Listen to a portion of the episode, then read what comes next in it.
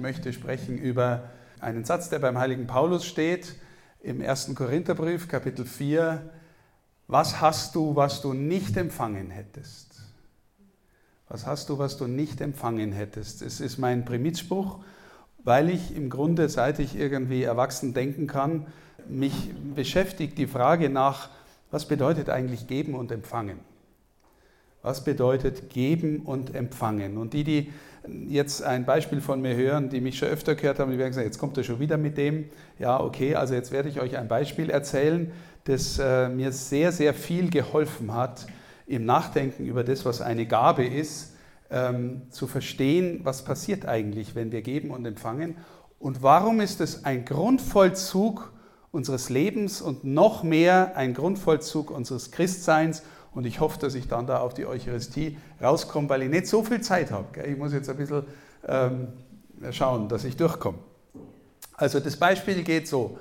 Stellt euch vor, ihr seid Arbeitskollegen und habt einen Chef, der einen runden Geburtstag hat. Nehmen wir mal an, er wird 40 oder 50, je nachdem, welche Altersklasse ihr seid oder weniger. Und ihr habt eine mehr oder weniger gute Beziehung zu dem.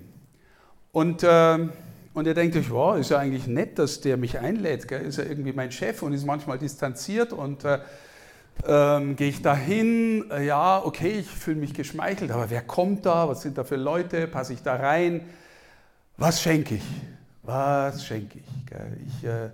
Ich will mich nicht blamieren, ich will irgendwie den Konventionen genügen, ich will es richtig machen, aber so gut kenne ich ihn eigentlich gar nicht. Okay, ich gehe jetzt in einen Weinladen und kaufe eine gute Flasche Wein. Ja, ich glaube, er trinkt gern Wein. Ich habe mal beim Fest im Büro gesehen, da hat er auch einen Wein getrunken und irgendeinen guten Rotwein. Gell. Nicht zu teuer, weil protzen will ich auch nicht. Gell. Nicht zu billig, weil ein Klump schenkt man auch nicht her beim runden Geburtstag, seinem Chef.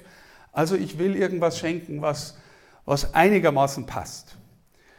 Und sie gehen hin und ihr Chef freut sich und sagt, schön, dass Sie da sind. Ah, danke, auch eine Flasche Wein. Und und sie sind auf der Party. Ob es ihnen dann gut geht oder nicht, weiß ich nicht. Das ist jetzt nur der erste Teil der Geschichte. Jedenfalls, sie sind einigermaßen gut durchgekommen, ja, mit ihrem Geschenk. War nicht zu schlecht, nicht zu gut, hat einigermaßen gepasst für so einen Anlass.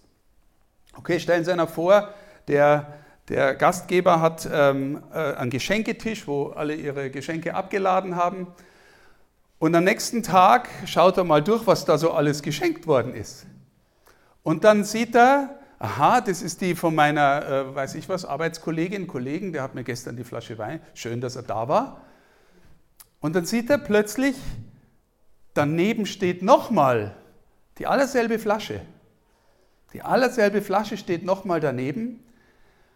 Und da steht eine Postkarte dabei, eine Grußkarte zum Geburtstag, wo sein bester Freund ihm schreibt, weißt noch, wie wir vor 30 Jahren, wo unsere Freundschaft begonnen hat, wo wir da miteinander in Italien waren und nächtelang am Strand geredet haben über Gott und die Welt und wo unsere Freundschaft wirklich tief gewachsen ist, wo wir gemerkt haben, wir verstehen einander.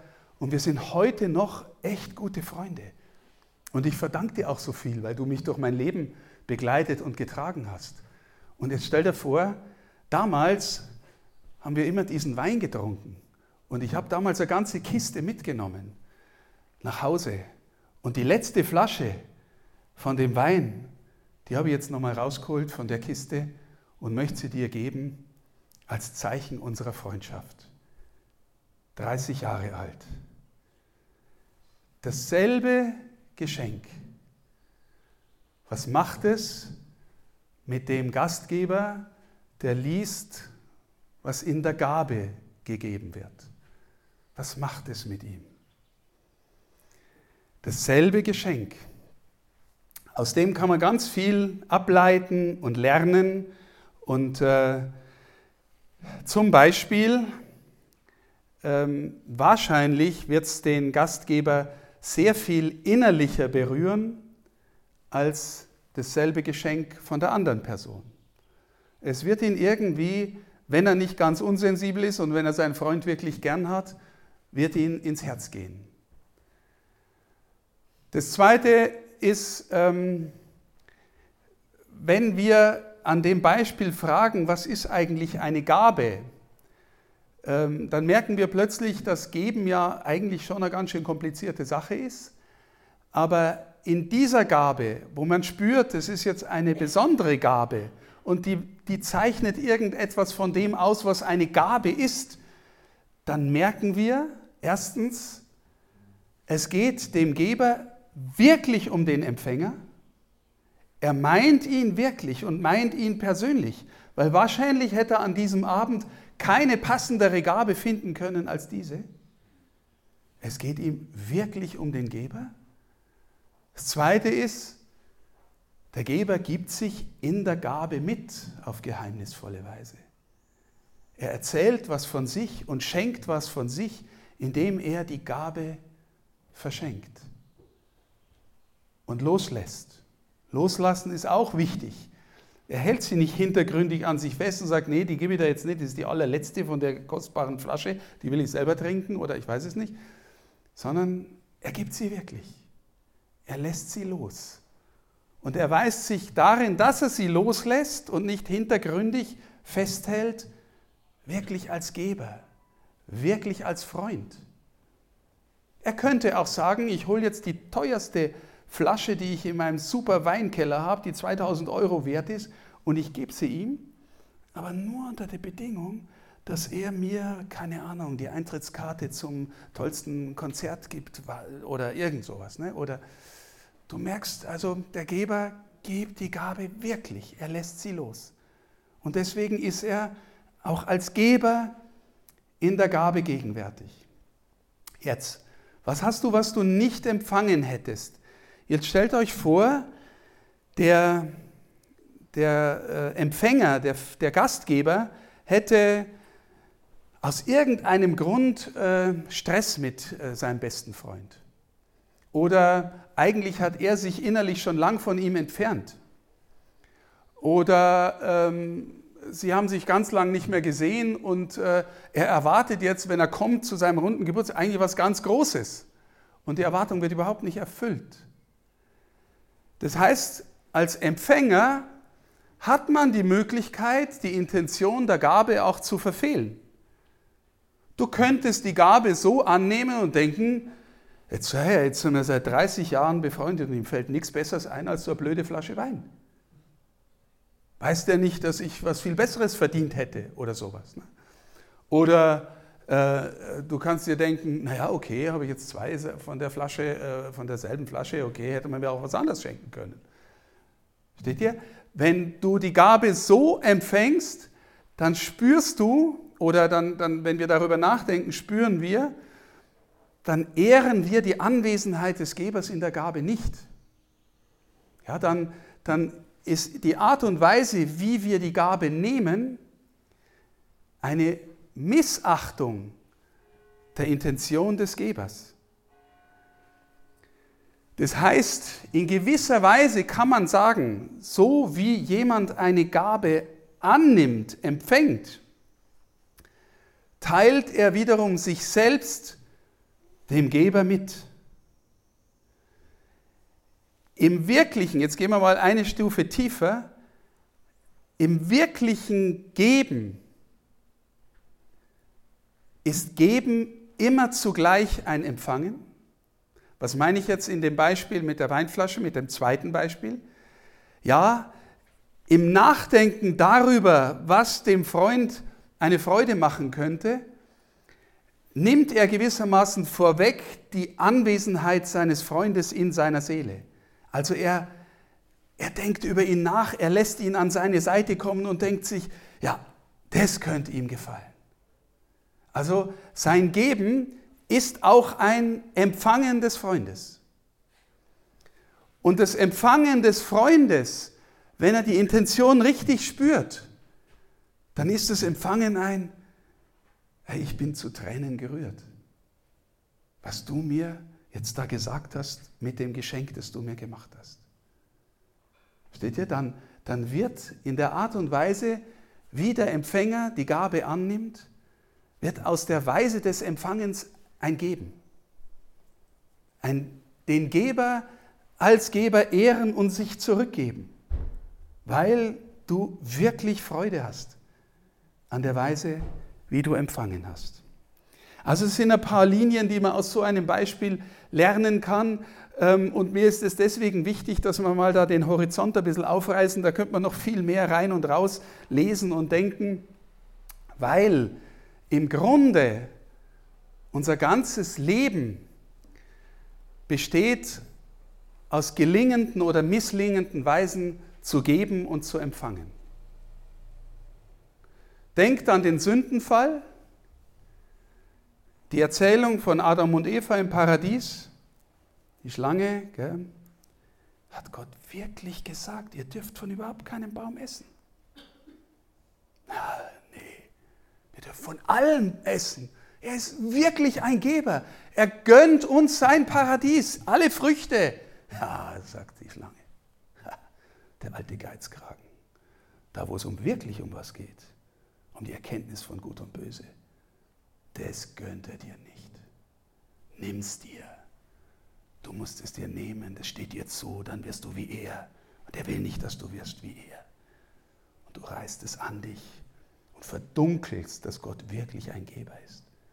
Steht hier, als unerlöste Menschen, die in dieser Welt unterwegs sind, haben wir zutiefst Misstrauen, dass Gott es wirklich gut meint mit uns und ein Geber ist. Wie ist die tiefste Offenbarung des kostbarsten Wortes, das uns Jesus geschenkt hat? Vater. Ein Vater, der ein Geizkragen ist, das passt nicht. Er ist ein Vater, der für dich sorgt, der dir gibt, der dir schenkt. Es war unerhört in dieser Dichte, mit der Jesus das persönlich gemeint hat im damaligen Judentum. Unerhört. Ja, es kommt insgesamt, glaube ich, im Alten Testament 3 oder 4 Mal vor, dass Gott der Vater Israels ist. Aber nie in dieser Dimension. Abba, Papa, Vater. Allein im Johannesevangelium, weiß ich nicht, zigmal oder sowas, ne? Wie oft da das Wort Vater vorkommt. Also, Jesus macht uns neu deutlich, dass der Vater wirklich ein Vater ist. Und was macht er uns deutlich? Dass er, also dass er den Vater als Vater offenbart für uns, dass wir seine Kinder sind. Und was bedeutet diese Offenbarung, dass wir seine Kinder sind? Ja, dass wir zurückgeholt werden in die Gottesfamilie. Von wo? Aus der Entfernung. Aus der Gottesentfernung, in der wir nicht glauben, dass die ganze Welt Gabe Gottes ist. Dass jeder Mensch, der mir begegnet, ein Geschenk Gottes ist und sein kann.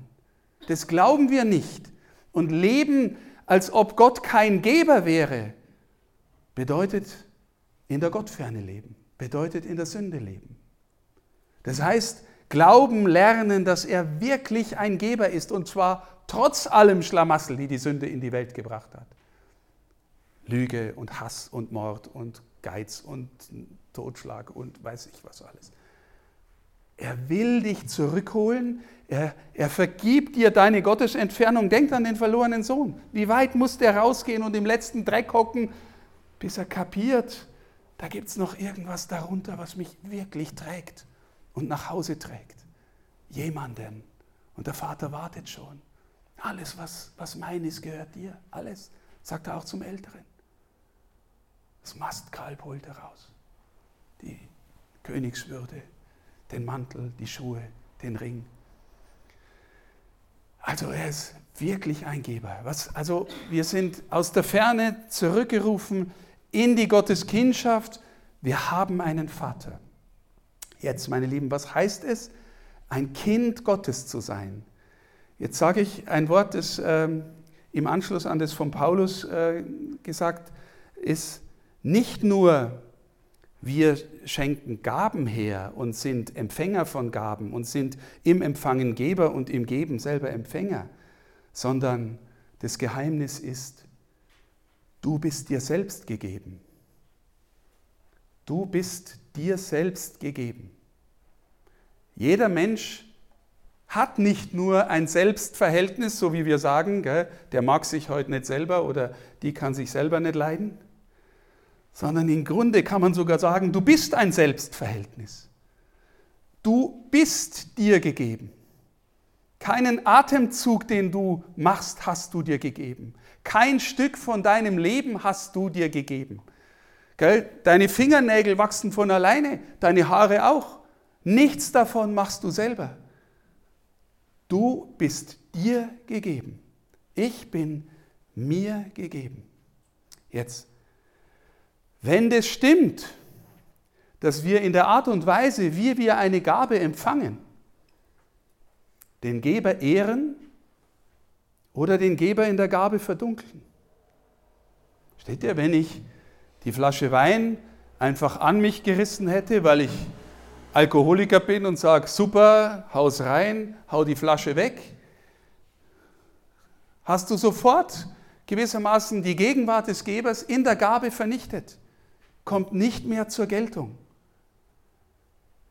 Die Art und Weise, wie du dich selbst empfängst, macht etwas darüber deutlich, ob du den Geber darin ehrst oder nicht. Ob der Vater wirklich dein Erzeuger ist, ob er dich gewissermaßen gezeugt hat, aus Liebe geschaffen hat und darin sich selber mitgibt. Und zwar nicht als ein Geizkragen, der zuerst so macht und sagt, wenn du nicht spurst, dann ab in die Hölle, sondern zuerst so macht und sagt, du gehörst wirklich dir. Du bist dir geschenkt. Und in Maße, in dem du dich so annimmst, wie ich dich meine und gemeint habe, in dem Maße, in dem du in das Ja, das ich von Ewigkeit zu dir gesagt habe, einstimmst, in dem Maß ehrst du mich als deinen Vater. In dem Maße wird deutlich, buchstäblich, wir sagen das auch, wes Geistes Kind du bist. Wes Geistes Kind du bist. Kommt in der Art und Weise, wie wir unser Leben vollziehen, zum Ausdruck, wem wir gehören?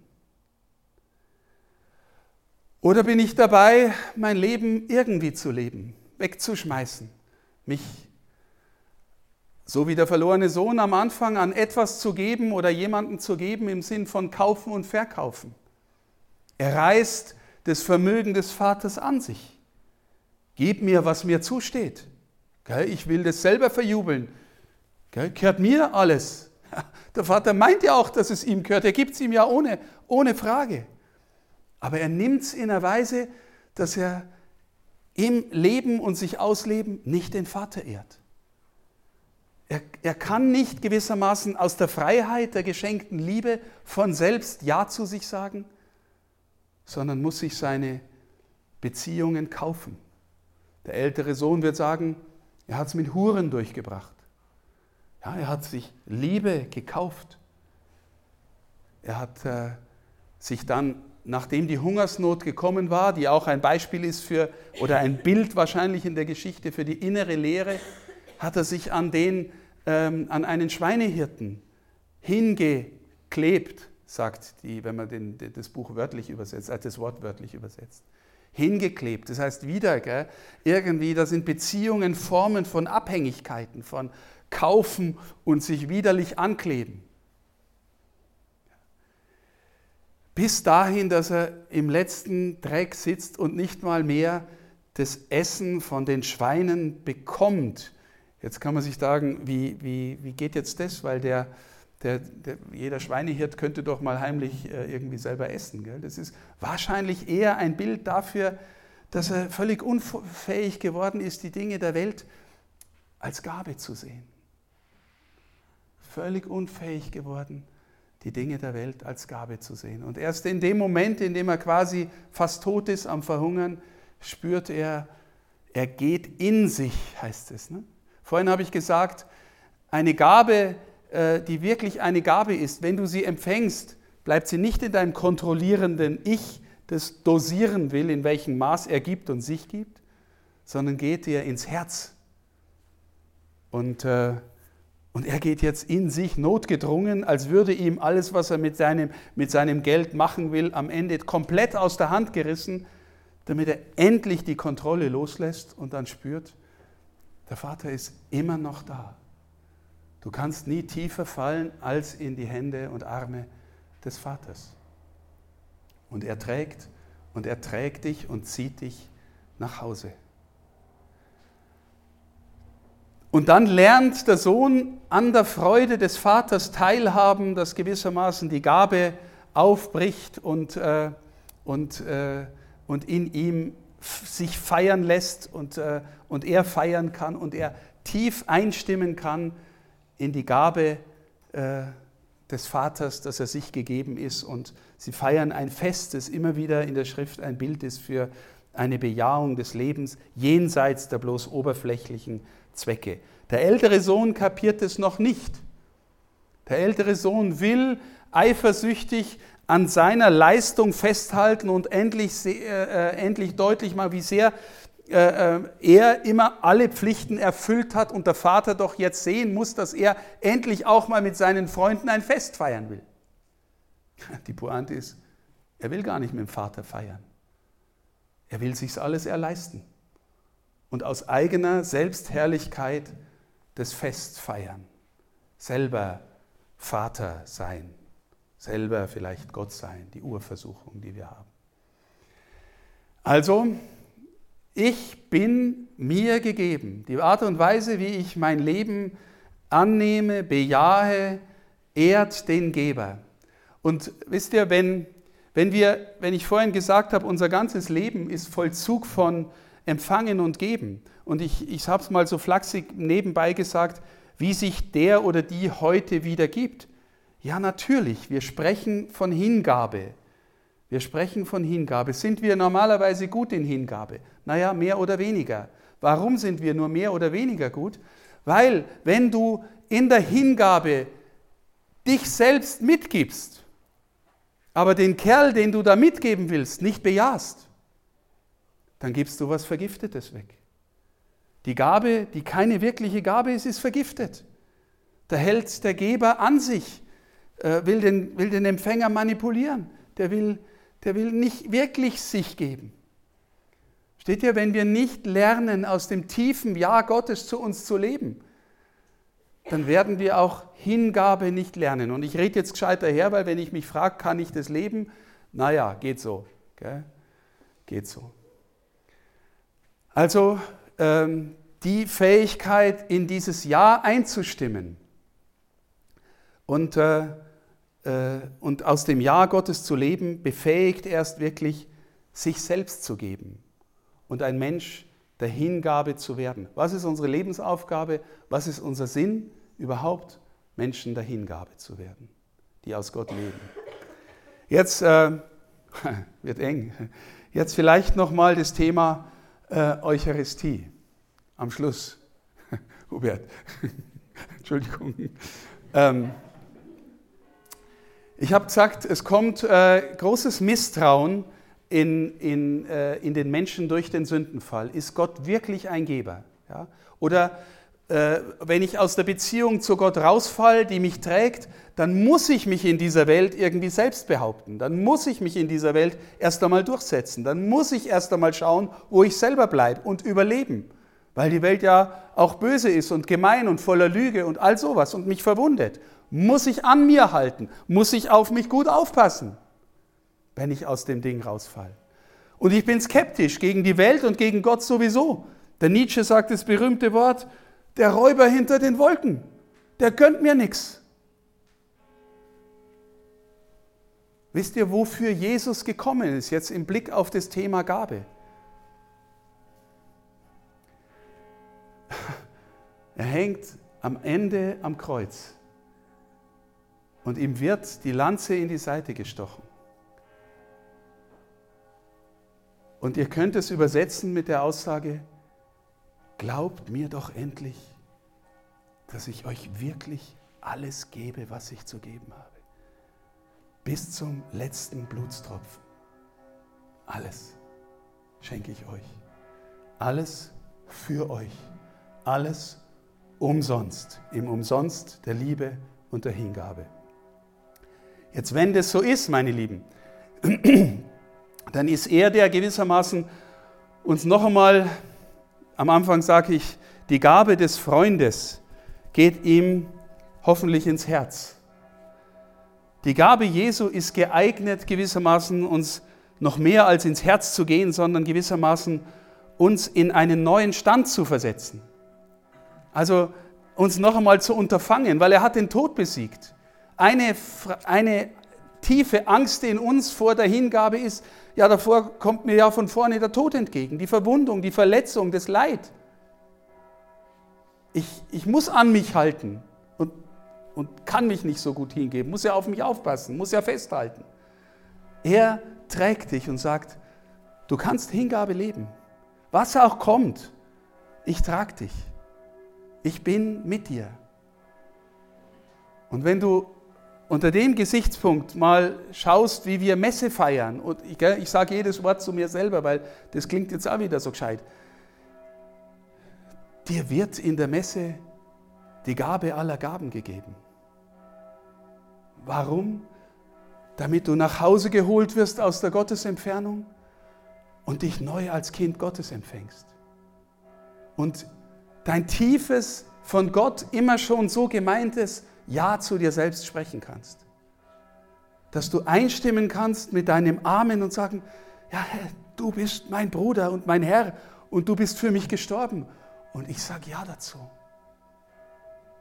Und wir sind berufen, von diesem Ja her rauszugehen und eucharistische Menschen zu werden,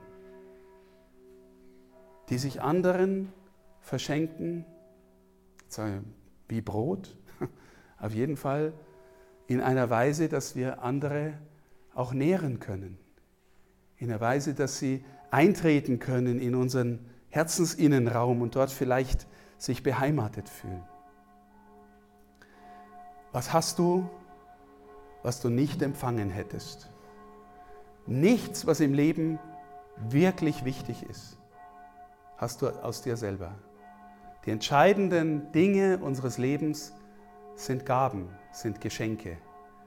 Und wir sind berufen, immer neu zu lernen, sie anzunehmen. Mein alter Lehrer Ferdinand Ulrich hatte immer gesagt, das ganze Leben ist ein Prozess von Selbstwerdung durch Selbstempfängnis. Je tiefer wir in das Ja einstimmen können, das Gott uns schenkt, durch Christus als Vater im Geist, je tiefer wir das in uns realisieren, desto mehr werden wir Menschen, die sich hingeben können und aus ihm leben lernen und dadurch den Geber ehren und all die anderen, mit denen wir unterwegs sein dürfen.